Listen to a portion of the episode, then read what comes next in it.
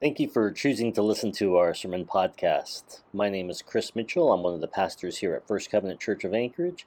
If you have any questions or prayer requests, feel free to stop by or send an email to office at anchoragefirstcovenant.com. God bless.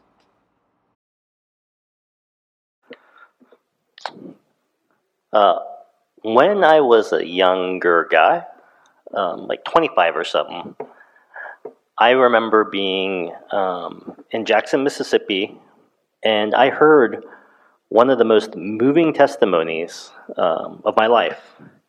And I, I, don't remember the name of the man who shared it, but uh, he was an elder at his church, and I, I believe the church was Voice of Calvary, but I could be wrong. My memory could be failing me. Anyways, I was down in Jackson. I was, I was with a friend, and I met with this elder, and he shared a story. And he had lived in uh, Chicago, and he was going to church there. He was a deacon there at that church in Chicago, and it was, was a prominent church there. I don't know which one. He didn't. I, maybe he said, but my memory doesn't. But uh, one of the things that he would do was on Saturdays they would do visitation. Right? They would they would go and they would they would visit people, and uh, and um, so they would go to the projects, you know, and they'd go door to door and they'd visit people and they'd invite them to church. And he said he remembered the exact moment when he gave up on church and God. Uh, so him and the fellow deacon, uh, they were in an apartment and they were sharing the gospel with a young woman, and a baby caught his eye. Um, and he recently had had had a kid, so you know he was just kind of hyper aware of this baby. Um, but he noticed the difference between his baby and this baby. Uh, the baby in this apartment was dirty and naked and had a full diaper. And the baby was playing with a plastic fork and a used napkin. And there was no evidence of any other toys, just a plastic fork and a used napkin. And he thought to himself, How can I come into this house in my nice suit? Because that's what they did. They dressed up uh, whenever they did the visits. In my nice suit, and tell this young mother that Jesus loved her and cared for her. That Jesus loved her and cared for her baby. And they don't even have toys or diapers or clothes. You know? Who knows what's in the fridge? And so, how can I go and say that God cares for her and ask her to come to my church when she don't have clothes? And how can I tell her she's precious to God when she lives here and her baby only has a plastic fork and a used napkin to play with? How can I say that I care for her when I'm going to leave this apartment, get into my nice car, and go home with, to a house with more toys than my kids know how to play with? With a full fridge and a closet full of suits and nice clothes. How can I say that God loves her and her family? And he, this, this elder, he told me uh, when he left the apartment, he left his faith behind. And it took him decades to regain it. Um, it wasn't until years later he found a church community that actually seemed like it cared for people like that young mother and baby, that even started considering to go back to church. And then it was hesitantly.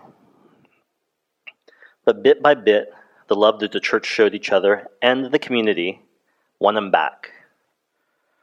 Um, he said that when he visited people now, when he said Jesus loved you, he felt like he could mean it. He felt like he could really mean it, that his church meant it. Uh, from the beginning of Jesus' ministry, Jesus has always drawn people from the margins to him, uh, people that were desperate to be loved. In Matthew chapter 4, uh, was Jesus was starting his ministry. Uh, he had just been baptized and he was calling his disciples. And this is uh, verses 23 through 25. Jesus went through Gal- Galilee, teaching in their synagogues, proclaiming the good news of the kingdom and healing every disease and sickness among the people. News about him spread all over Syria, and the people brought to him all who were ill with various diseases, those suffering with severe pains, the demon possessed, those having seizures, the paralyzed, and he healed them. Large crowds from Galilee, the Decapolis, Jerusalem, and Judea, and the regions across Jordan followed him. Look at the people who Jesus gathered the sick, the hurt, the spiritually wounded and attacked, those not in control of their own bodies. Uh, those are the type of people that Jesus sought out. Those are the types of people that sought out Jesus. And I don't know if the large crowds that began to follow him were all just made up of people that were healed or people that wanted to be healed. But they all were there because they needed something that only Jesus seemed to offer. Uh, people were gathered from all over the country following this man Jesus because of the hope that he would do something better, that he would do something in their lives, that they wouldn't be sick, that they wouldn't be hurt, that they wouldn't be broken, that they wouldn't be spiritually attacked and feel unloved. And that's how Jesus ministered. That, that was the ministry of Jesus. And somehow, the modern church um, has become far removed from that image. Um, now, often, church is considered judgmental, political, um, abusive, out of touch. Um, some people they don't want to go to church because it seems like churches are a place where people go and feel shamed, um, where you have to feel like you're all put together, and you have to put on your nice face. And if you have a real problem, you have to keep it to yourself. You don't tell anybody. And if you're hurt, you don't share it especially if it's ugly, it's unsavory, if it makes you look bad. Um, you might be able to share about how somebody did you wrong and you're just praying for strength to get over it, but uh, it's not a safe place to admit you were wrong or you are wrong. And uh, not a safe place to feel poor uh, because, let's face it, often in America, feeling poor feels shameful um, or you know, church may not be a safe place if you had a hard time keeping your family together. Um, that can feel shameful. Or if you're you're struggling with something and an illness and you and you can't get better, or if you lost your job, you lost some status. Man, how different from Jesus. How different from those that Jesus reached out to, and how different from those who sought Jesus. Uh, over the fast, past few weeks, we've been studying the covenant affirmations, uh, those common agreements that make us us. Um, and the affirmations, they're broad uh, because there's a lot of work to do. And actually, I meant to have little pamphlets for them out, but I forgot. But I'll grab them as soon as the service is over and I'll stick them out there. So if you want to just see what they are. That's kind of our denominational. These are our common agreements. Um, but they're broad because there's lots of work to do, and there's lots of room in the kingdom of God. And so we want to work with anybody that's willing to work with us, and we don't want to exclude anyone that follows the lordship of Jesus. So we have some broad agreements, but it's also narrow because we're a distinct people. Um, we're rooted in the transformational power of Jesus Christ in our lives. Now, this week, we're going to be talking about church. Um, and one of our affirmations is a commitment to the whole mission of the church, which is why I brought up the story of this man. Uh, because I think sometimes we fail the whole mission of the church. We forget the whole mission of the church. We struggle with the whole mission of the church. So I'm going to be kind of looking at three questions. Like, one, what is the church? Two, uh, what's its whole mission? And three, what does it mean to be committed to it? All right, so that's just where we're going to go. That's a little bit of a roadmap. So let's pray. Holy Father, thank you for the opportunity to gather together, to worship you, to share our prayer requests, to pray, to hear your word, and to receive your forgiveness, to receive your love. Thank you for the opportunity to join together with these saints. In Christ's name, amen. All right. So first, what's the church? Well, it, it's the community that's gathered together in a response to Jesus. Um, originally, the first believers um, were Jewish, and so they worshipped in the synagogues. But even th- then, they would still go outside to hear uh, preachers like John the Baptist and Jesus. Just like sometimes, you know, there'd be, you know, some special speaker. You'd go out and you'd hear him. But in Acts two, they started to be distinguished even more so. Um, God moved in a miraculous way, showing that the disciples would be carrying on Jesus' ministry. And a lot of people ended up following Jesus. They began to organize themselves. This is Acts 2, uh, 42 through 47, and this is like kind of like the original uh, bit of the church. They devoted themselves to the apostles' teaching and to fellowship, and to the breaking of bread and to prayer. Everyone was filled with awe at the many wonders and signs performed by the apostles. All the believers were together and had everything in common. They sold property and possessions to give to everyone who had need. Every day they continued to meet together in temple courts. They broke bread in their homes and ate together with glad and sincere hearts, praising God and enjoying the favor of all the people. And the Lord added to their number daily those who were being saved. So, from the beginning, uh, the church had gathered together. They gathered together to pray, they gathered together to encourage one another, to, to break bread, to eat. And so we at the Covenant Church, we're committed to this. We're committed to the apostles' teachings, to studying Scripture and learning from it. Uh, we covered this a few weeks ago when we talked about centrality of the Word of God.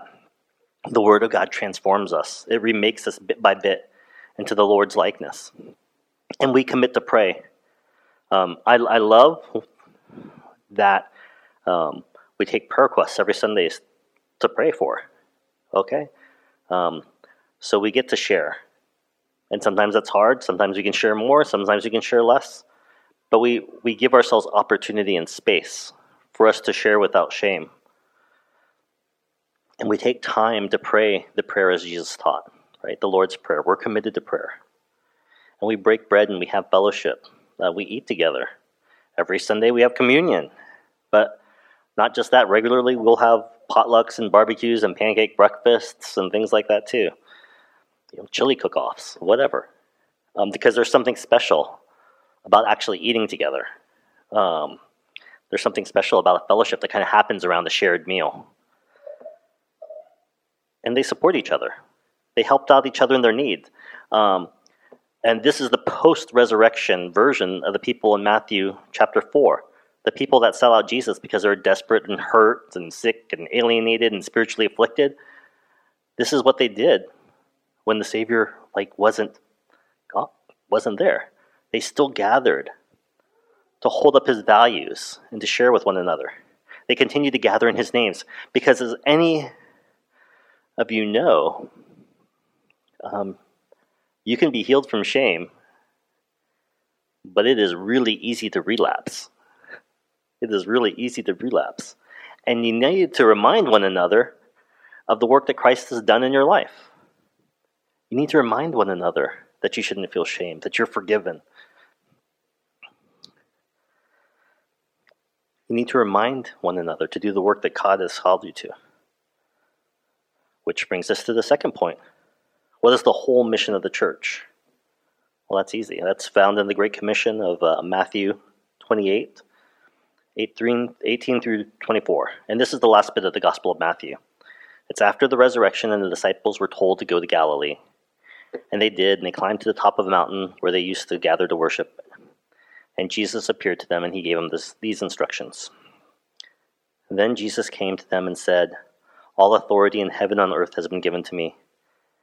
Therefore, go and make disciples of all the nations, baptizing them in the name of the Father, and the Son, and of the Holy Spirit and teaching them to obey everything I have commanded you. And surely I am with you to the very end of the age.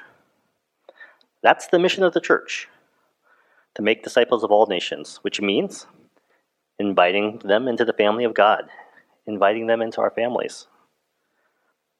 And what do you do with family? You love and support family. You love and support family, uh, not just emotionally, but spiritually. Or, and you take care of each other. Okay, uh, the early church worked together to make sure that no one was in need among them. And then actually, as you read Acts, you can see instances of people kind of taking advantage of that system. Because let's face it, whenever you get people and you're all trying to share, people are going to take advantage. That's always a risk. Uh, boundaries are important. Some kind of common understandings of how you do that. But that doesn't mean you don't do that. It just means you do it cautiously. You do it, um, you love one another. You take care of each other. And as you read through the, Bible, the New Testament, the church doesn't exactly stay in those small knit communities. But that impulse that drove them there, that spirit that drove them to live together and to share everything, that impulse is still active. Being a family and taking care of each other is important. And of course, there's that other part, which was to teach believers to obey everything Jesus commanded. And what did Jesus command? Well, that's, that's summarized in the Shema. It's the great uh, Deuteronomic prayer that Jews prayed twice daily in Matthew 23, uh, verses 35 through 40. One of them, a teacher, one of them, an expert in the law, tested them with this question Teacher, what is the greatest commandment in the law? And Jesus replied, Love the Lord your God with all your heart and with all your soul and all your mind. This is the first and greatest commandment. And the second is like it love your neighbor as yourself. All the law and the prophets hang on these two commandments. Part of what we're to do is to, to teach us to love each other, to care for one another. And we know that love isn't just words, but it's deeds and actions. Okay? And dare I say, even like finances and material goods. Because love without sacrifice is meaningless. Love costs things. Uh, there's comfort in love, right? Lo- there's a lot of comfort in love, but love should not be comfortable. It should always be self giving, always self sacrificing, always risky. In other words, we should love like Jesus.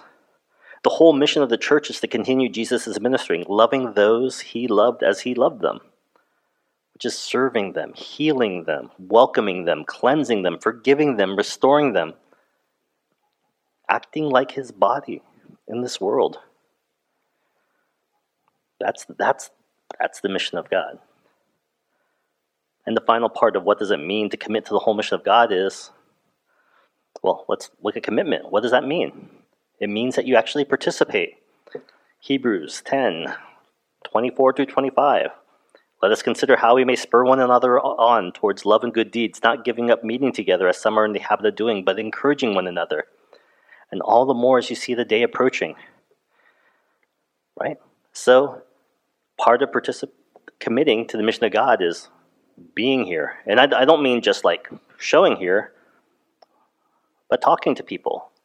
I mean being present. Getting to know one another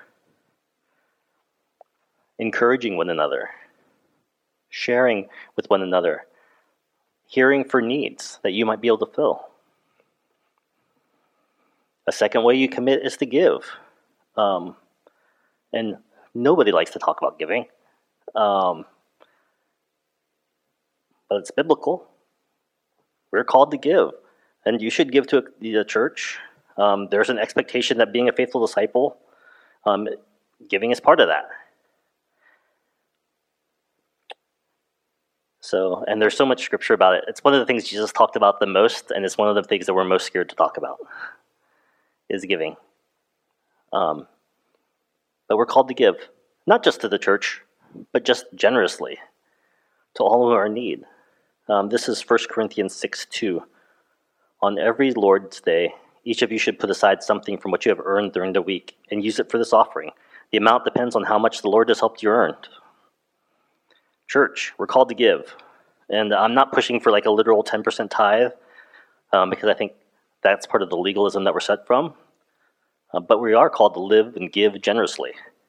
Um, I read this publication in this this in a publication recently, and I don't know if it's true or even how to verify it.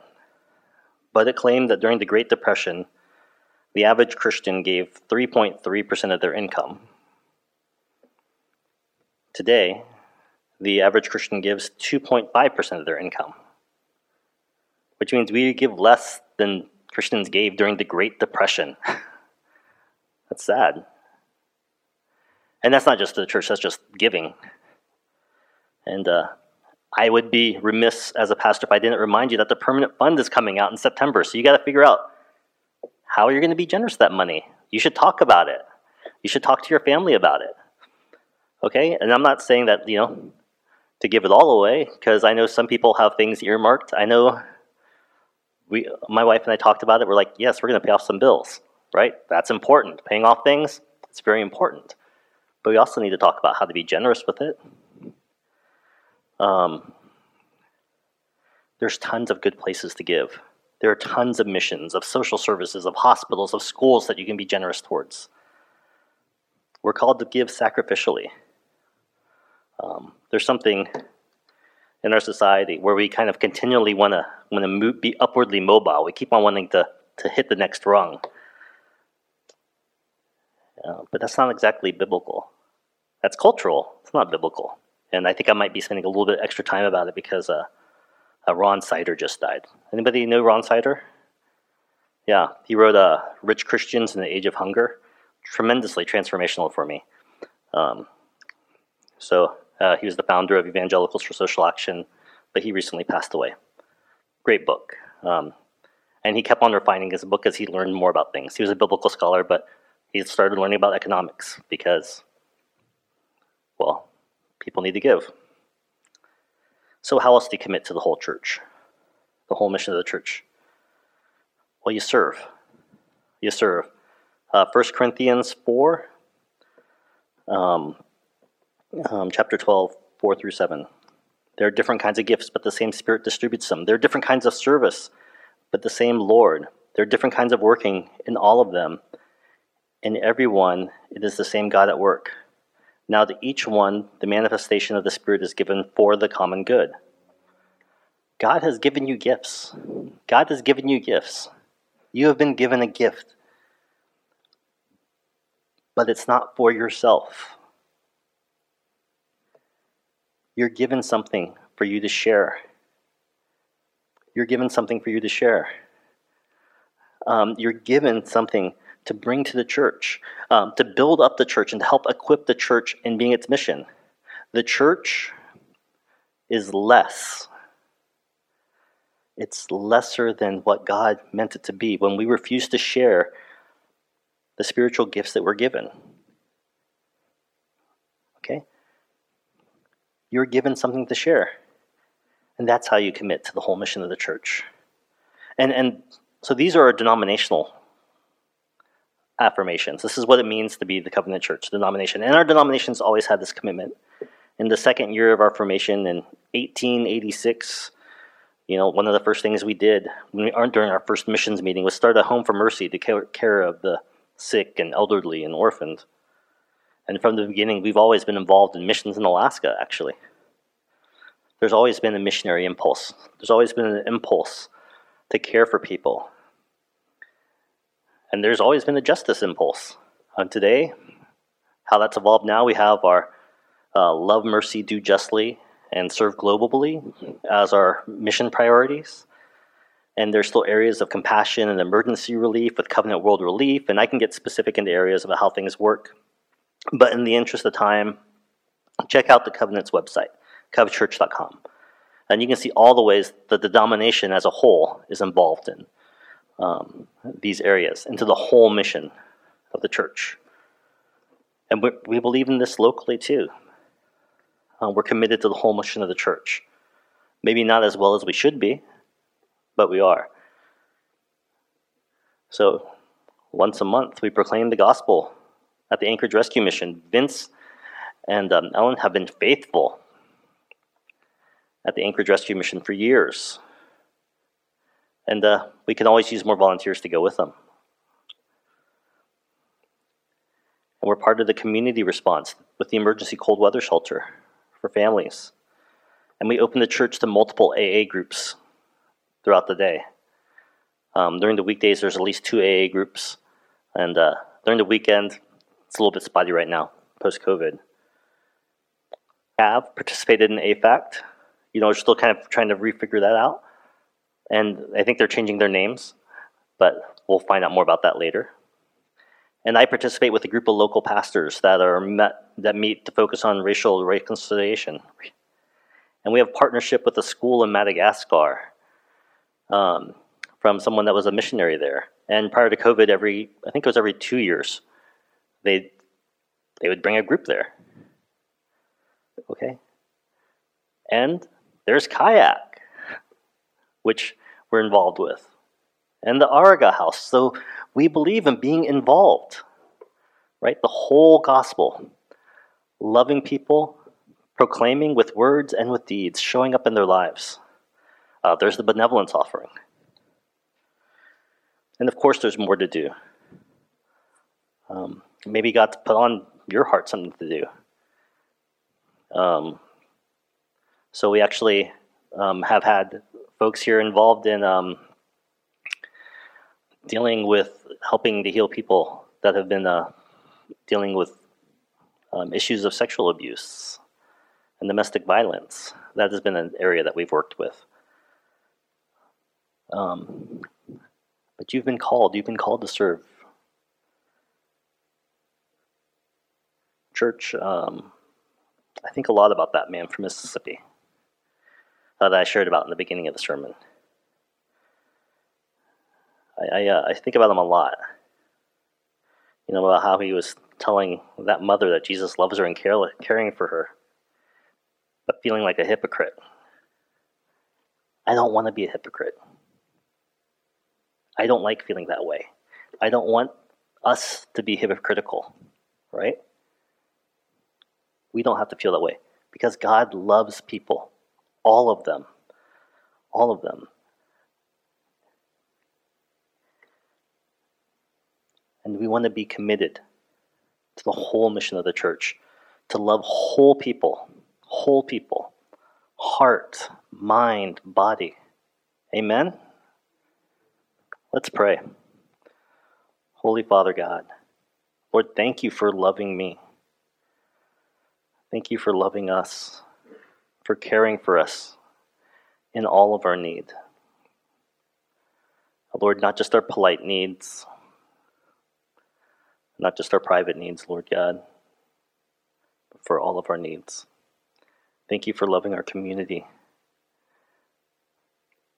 Lord, thank you for the opportunity to participate in your mission, to participate, to proclaim your name with our actions, proclaim your name with our giving, to proclaim your name with our speaking, to proclaim your name with our working, Lord.